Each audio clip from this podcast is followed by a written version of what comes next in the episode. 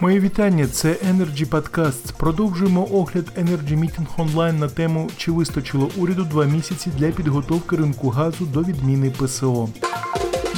Один із спікерів Олексій Дубовський, голова біржового комітету Української енергетичної біржі, зазначив, що якщо країна хоче жити за ринковою економікою і переходити на ринкові принципи, то рано чи пізно ринок електроенергії потрібно буде відкривати.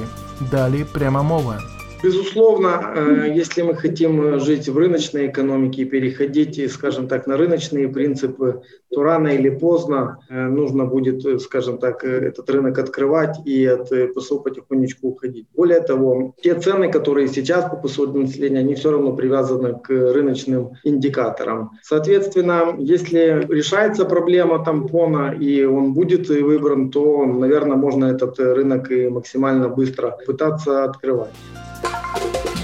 На сьогодні все це були Energy Podcast. Цікаві розмови на актуальні теми сьогодення. Залишайтесь з нами. Energy Club. пряма комунікація енергії.